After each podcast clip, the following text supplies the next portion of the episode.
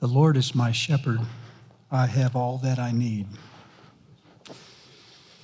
He, he causes me to lie down in green pastures, and He leads me beside still waters that restores my soul. Tim Laniak is a biblical scholar who has gone to the Middle East several times since 1977, each time for 45 years, with a special interest in this ancient tradition of shepherding. He's followed shepherds around for miles. He's interviewed dozens of them because he wants a field knowledge of this discipline.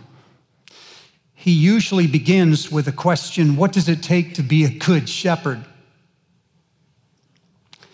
The answers vary. Most say there's no curriculum, it's more of an apprenticeship. Some say if you have a good mentor, you can learn this or start to learn it in a matter of months. The best answer came from a Jordanian Bedouin named Abu Jamal, who said, What really matters is if you have the heart for it.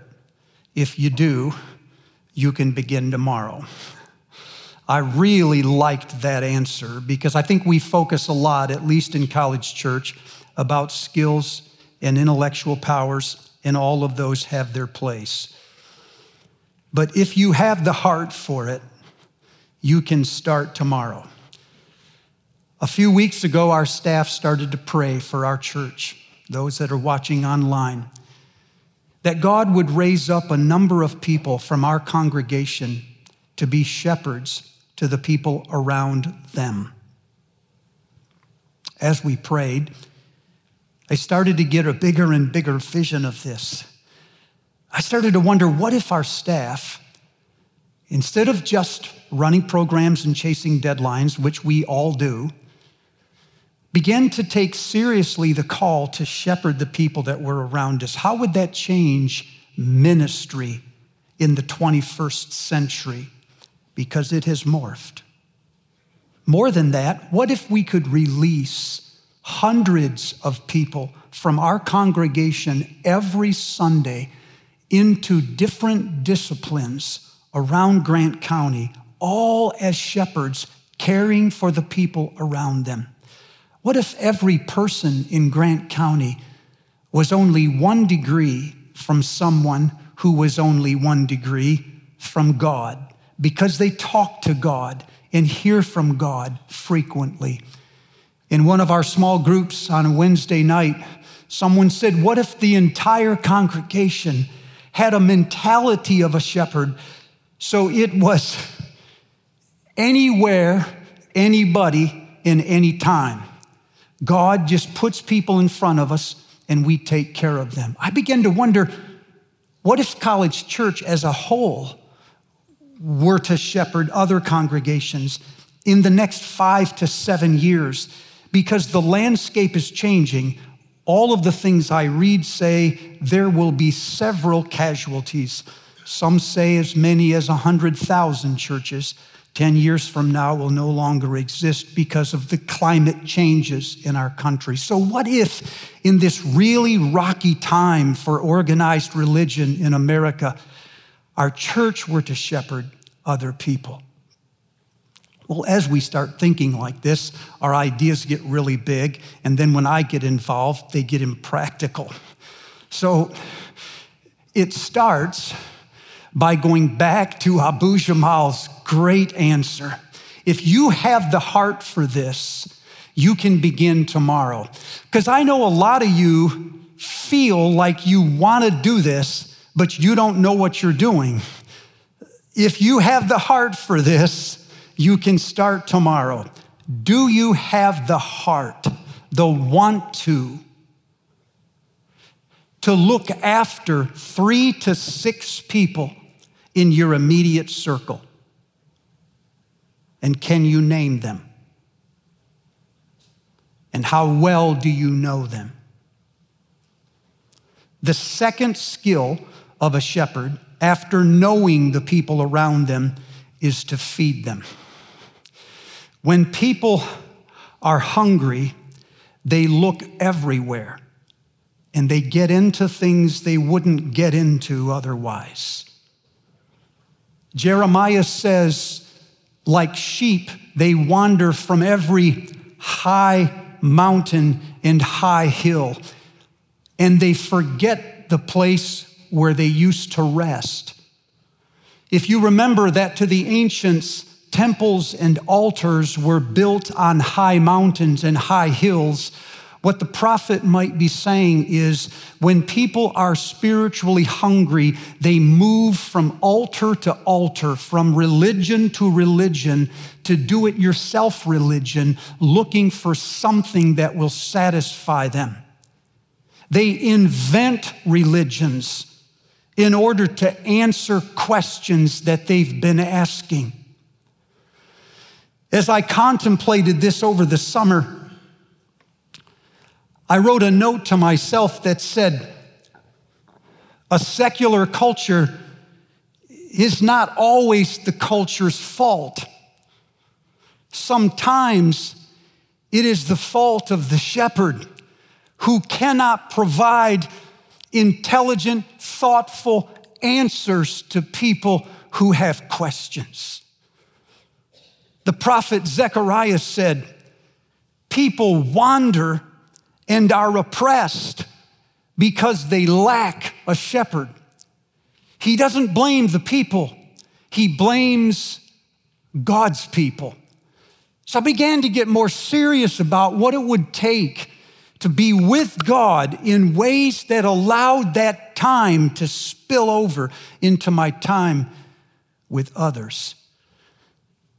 Laniak said, Sheep, like people, are indiscriminate eaters. They get into poisonous plants, they eat empty calories, they literally kill themselves eating trash. And so, shepherds, he says, in that area have to develop a sophisticated knowledge of different plants and shrubs.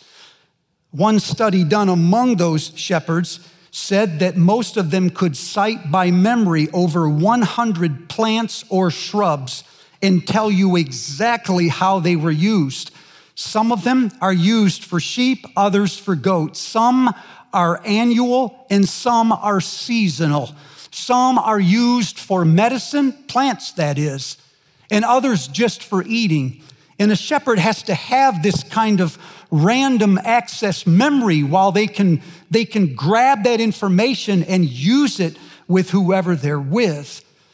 Another study said there were as many as 270 different plants and shrubs just in that part of the world. And each part, each landscape has its own soil, its own climate, its own plant communities. So the ability to move from one community to another and discern what is being said and believed by those people is essential to the feeding process. Now, if you're like me, all of that doesn't make you interested, it scares you off. You're like, holy cow. So I got to get a doctorate in theology? I don't really have the interest to do that. I'm not sure I have the firepower to do that. Two stories, one in the Old Testament, one in the New, uh, came to the rescue as I thought about this and reflected over my own growth in this area. One is from Exodus chapter 16, another is from Mark chapter 6. In one, Jesus feeds at least 25,000, some say 600,000 with manna. And in the other, Jesus feeds at least 5,000 men plus their families. It could have been 15 to 20,000 people. In both of these miracles, one old, one new, there is a multitude, there's a miraculous feeding, and in both miracles, God Himself is the shepherd, not someone else. Both of them mirror each other. The same thing is happening twice. In the first, God's people have come through the Red Sea, and God Himself leads them into the wilderness. The wilderness or the desert, they tell us, is a treacherous place. Temperatures can get up to 125 degrees Fahrenheit and then change by up to 40 degrees in just minutes. Outside of that, windstorms can come out of nowhere and literally blanket every living thing in sand, such that there is no recourse except to fall on your face and cover your mouth so you don't inhale it. It chokes animals. And that is just the weather. Then there's the predators the lions, the bears, hyenas, leopards, and serpents that are always moving, always watching. And then there is your own limitations, your fears, when you're in an environment like that. All that to say that to the ancients, the desert was the most forbidden place. They believed demons lived there. It was their devil's triangle. When somebody went there, they almost never came back again. It was the bane of the psalmist, the exile of the prophets. It was an asylum for the insane, and it was a prison for deposed kings. The trouble is that according to Deuteronomy, God Himself led them there intentionally. He had plans that only time in the desert could make happen. Deuteronomy said, He led you to the desert to humble you. He wanted you to be in a place where you had no allies, no resources, and no way out except for Him. And then He fed you miraculously with manna or bread from heaven so that you would learn that you do not eat by bread alone. You live on every word that comes from the mouth of God. That's how you stay alive. So the plan in the desert was this God would rain down bread from heaven in the morning. He would send in quail or birds in the evening that would just literally land on the ground from exhaustion in the flight. They would catch them and eat. So they would have bread and birds, Chick fil A, as much as they wanted, for as long as they wanted. There were only two stipulations, and neither of the stipulations seemed to have anything to do with the menu. One was that you can only gather what you can eat for that day. If you hoard it, it'll rot. If you gather more than you need for that day and do not give some away, it will rot. So every day you are to get up and gather for that day only what you need as much as you want. The second stipulation is that on the Sabbath you will rest. You will not get up in the morning and gather because what you gathered the night before will not rot. It will last two days instead of one. So those are the stipulations. You must gather it every day except for the Sabbath. And as you would figure, there were some who tried to hoard it and it rotted, and the maggots came and carried it away. There were others who waited until the Sabbath and then got up in the morning and looked for the manna, and it was not there. This is how God feeds his people by providing them not only what they need in the moment, but by teaching them how to trust Him over life.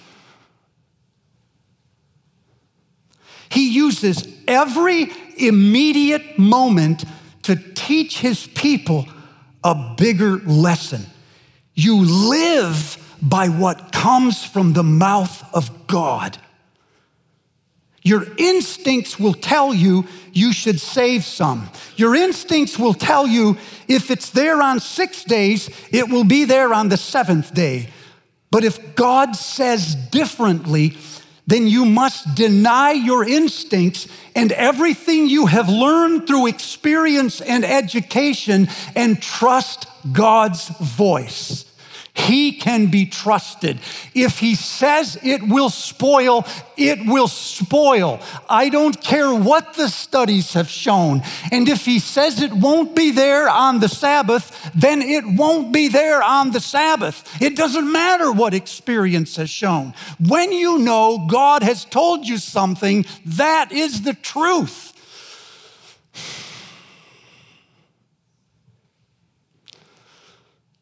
You say, We know this. You do today, but you'll forget tomorrow. And so will I.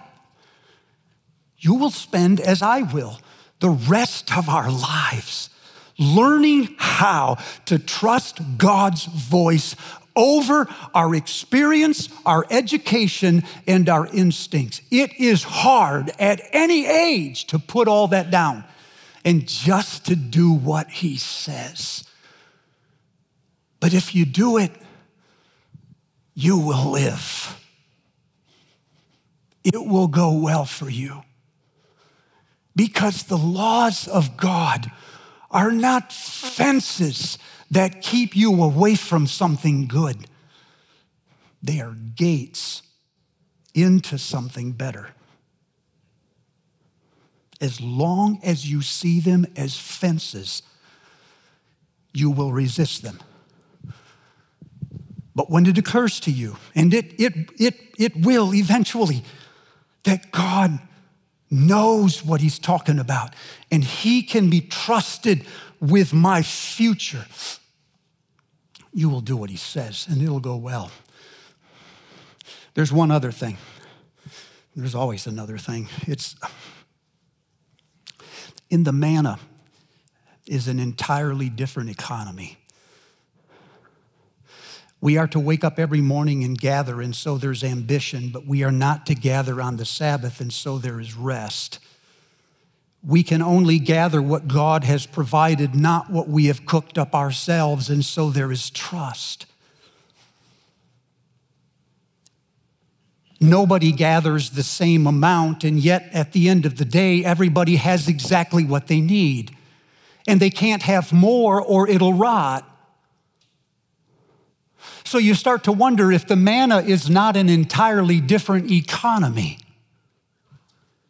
One that is built on trust, ambition, rest, equality, equity, generosity, God is not only giving them food for the moment, He's giving them an entirely different way of life.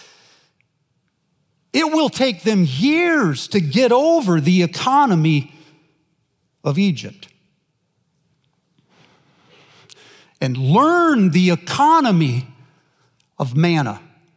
God will provide for this day. In the New Testament. Uh, there's a parallel, as I said, to this. It's the feeding of the 5,000 and their families. And the same thing is happening here as was happening in the old. Jesus uh, gets out of the boat and he starts to teach the people on the grassy slopes. And according to Matthew, he starts to heal just dozens of people, whatever their sicknesses were. And the difference between Jesus and his disciples is almost nothing until late in the day. Late in the day, they start to grow apart. The disciples notice the sun's going down, so they say to Jesus, Hey, you know, the hour is late. Uh, I think these people have had enough. Why don't you send them away so they can go to the surrounding villages and buy themselves something to eat? Jesus says, You feed them. You give them something to eat. The matter at hand here is the question of responsibility. Whose responsibility are these people The disciples think they're responsible for themselves, but Jesus knows that they're sheep without a shepherd. Sheep can't take care of themselves. So he says, No, no, you're responsible for them. You feed them. And in this moment, if you're like me, you find yourself caught in this little story and you feel bankrupt. It's as if Jesus looks you in the eye and says, Well, you've got these three to six names. Now feed them. And, and you think, What am I going to say? So the disciples say, Where are we going to get food to feed these people? Jesus says, Well, what do you have? Go and look. So they run out and they start looking for the food and they come back and they say, We have found five loaves and two fish. According to the Gospel of John, it all came from one boy. They found a boy with five small loaves and two small fish, and they brought the boy to Jesus. It's possible he offered the lunch or they just took it. Then Jesus turns to the disciples and says, Now have everybody sit down, groups of 50 all over the slope. They do that. And Jesus takes the food that they gave him and he holds it up, we think, and he blessed it. Nobody knows what he said. There are 18 different such prayers in the Old Testament, but one of them goes like this We thank thee, O Lord our God, who sendeth us bread from the earth. What if he said that? What if he held it up and said, We thank thee, O Lord our God, who sendeth us bread from the earth? It was something like a eulogy or a, really a Eucharist, a word of praise over the bread. It was a way of saying, We thank you, Father, that this is enough. But it wasn't enough. There were 20,000 people out there, and we have five small loaves. It isn't enough until He blesses it. And when He breaks it, it starts to multiply. Not before. When he breaks it, it starts to multiply. And then he gives it not to the people, but to the disciples who pass it out to the people. And everybody eats until they are full, just like they did in the desert with the manna. They're doing it again on the slopes near Galilee. They're eating until they're full, and the disciples are picking up all of this extra food. So suddenly we go from where are we going to find this food to what are we going to do with all this food? In both miracles, the people are in the desert. Matthew calls the feeding of the 5,000 a remote place. In both miracles, God is present even though they don't know it, and God is compassionate. He cares about what these people eat. In both miracles, there is somebody else next to God who is handing out the food. And in both miracles, people are eating until they're full. In both miracles, something more is happening there than just the food. As I set them in front of me, and I wrestle with the question of huh, where am I going to find something for people to eat? A few things came out of this. Maybe this will help you. This will not tell you exactly what to say, but you don't need that anyway because you couldn't repeat it every time. What you need uh, is not a fish, but how to fish. This is how words from God come to us. So we have something to say. First, it would help to remember that more people than we realize are in the desert. They are in a dry, arid, lonely, hard place. They are in jobs that they don't like, in relationships that have broken down. They are in friendships that are moving apart from one another. They don't always look this way, but if we look inside of them, their lives are hard. And so they're hungry. And some will run to other religions, some will run to humor. Anything they can to quell the pain. Second, God has put a person next to him to care for these people. The people in deserts are God's people. They're not my people. They belong to God. He is the shepherd. I'm not the shepherd. I'm simply the under shepherd. But it is God's desire to care for these people, but He, he won't seem to do it apart from somebody else. But they're still God's people. Oh, it helps me often to remember that these people that can be frustrating, or people whose situations are always changing, or people whose stories excite me are never my people. They don't belong to me, they belong to God. When I remember that, I don't feel like I have to generate something, like I have to be creative or really smart or say something nobody's thought of before.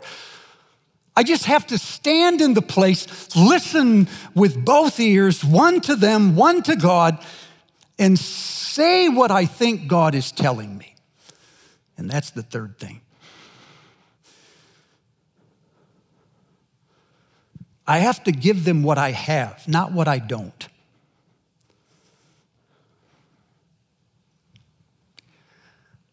What I give them is an overflow from what God has given me.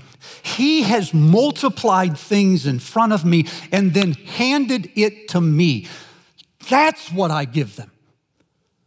What God has provided and then handed to me. So, whatever your patterns are, and whenever you do this, there should probably be a routine in your life that puts you frequently in a room or the woods alone with God the scripture is open. When you get alone, you will be tempted to just let your mind wander in a thousand directions. The moment you open the scripture and begin to read it, it focuses your attention onto what is being said. Read it slow. Pay attention to language. Listen to the way the prophets describe a person's predicament. They can say a page in a half a sentence, and their metaphors are powerful. Watch the way the Proverbs condense 40 years of experience into one verse. Follow Jesus around while he talks with the people that constantly interrupt him and ask yourself, why does he say that? I would never say that. Read the books of history and watch what the kings have done that they shouldn't have. Or watch what the kings have done that God wanted them to do. And as much as you can, summarize what you're seeing in front of you into a couple of sentences. In my life, I simply write a key verse from the passage itself on a post it note, stick it on the wall, right next to the chair where I pray. Frequently, I look at the wall because it's becoming something like a concordance. Those are the verses that over time have moved me deeply when I meditated on them. Something happened in me as I read them, and so I wrote it down that becomes the fuel or the food that I'm going to feed other people. Does that make sense? So you will have to find a time and a place in your life where you can just immerse yourself in the language of God. The more conversant you are and knowledgeable of Scripture, the more you will have to draw from. Finally, you will not get this all down in a week or two. This is a muscle. The more you practice, the stronger it gets. The less you struggle, the more natural. It's like a language. If you can allow yourself to screw it up a thousand times, you'll start to pick it up. And then it becomes powerful. The third thing, and the last actually, is that please remember that what you're doing with the people that you have around you to feed them is you're not giving them new things to believe or new convictions to have. They will find their own convictions and beliefs. What you are doing is helping them to obey Jesus, the Son of God. Somehow that gets lost in this. I think this is just my definition. I think of mentoring as helping people to find a flourishing life. I think of shepherding as finding that life in Jesus Christ. It is rooted in Jesus Christ. If I've taught them everything and not that, I have not shepherded.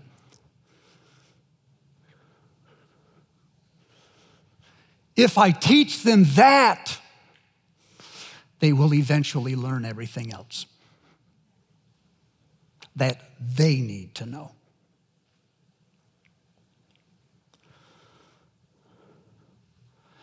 I am teaching them what I am learning how to trust his voice when everything around me says he's wrong because that will always be the case until we're in heaven. then, then he'll say, See, I told you. And I am, I am helping them to find a new life, a new world, a new economy, a way of living that is counterintuitive and countercultural. Almost nobody lives like this. But blessed are those who do. They really have it made.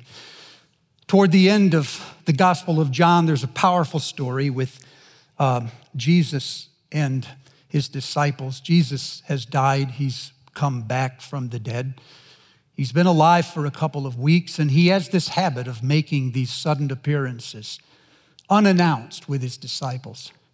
Peter was one of them. The night before Jesus was crucified, Peter denied him three times. The third time was to a servant girl around a campfire. When Jesus turned and looked at him, he was decimated. He got up and just walked away and wept the rest of the night. Can't believe I did that. Now, a couple of weeks after Jesus has come back from the dead, Jesus is going to make an appearance to that man and tell him that he still has a chance. So Jesus recreates the scene on the night of his denial. He builds a campfire on the beach. He looks out and sees the disciples in a boat trying to fish, asks if they've caught anything they haven't. He tells them to let down the nets again, and they haul in over 500 fish. Peter is so overwhelmed, he jumps overboard and he swims to shore and leaves his friends out in the boat. Jesus says, Bring some of the fish, put it next to what I have. Take what you have, put it what I have, and we will eat. After the meal, there is a very awkward moment. No one has said anything, least of all Peter. I think it's still in his mind. Did he forget? No. Suddenly, Jesus breaks that silence and he says to Peter, Simon, you love me? Simon says, Can't look at him. Says, You know I love you. Jesus says, Good, feed my sheep. There's a pause, and he asks him again Simon, son of John, do you really love me? He glances and says, You know I love you. Jesus says, Good, take care of my lambs. There's a third time. Simon, really? Do you love me? This time he's had it. He looks him straight in the eye and says, Lord, you know all things. You know that I love you. Jesus says, Then feed my sheep. What's odd is that when Peter's career began, he was told to fish for men. But at this juncture in his life, he is told to feed God's sheep.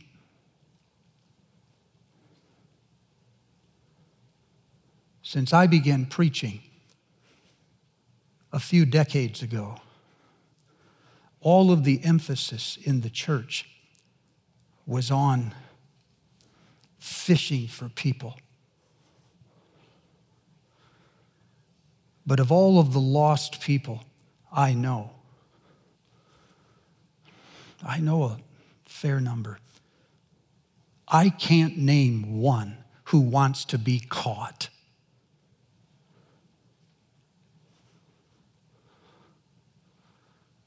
But almost all of them want to be cared for.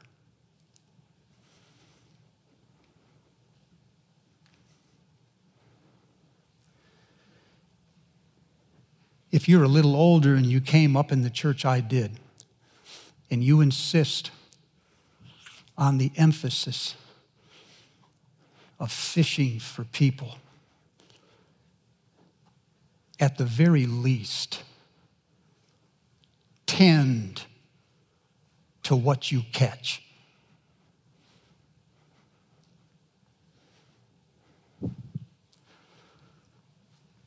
People want shepherds, no matter how they act.